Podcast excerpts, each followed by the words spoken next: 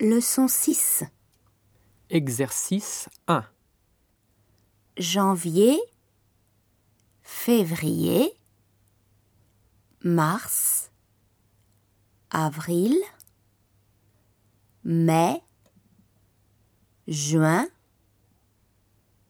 juillet, août, septembre, octobre, novembre, décembre.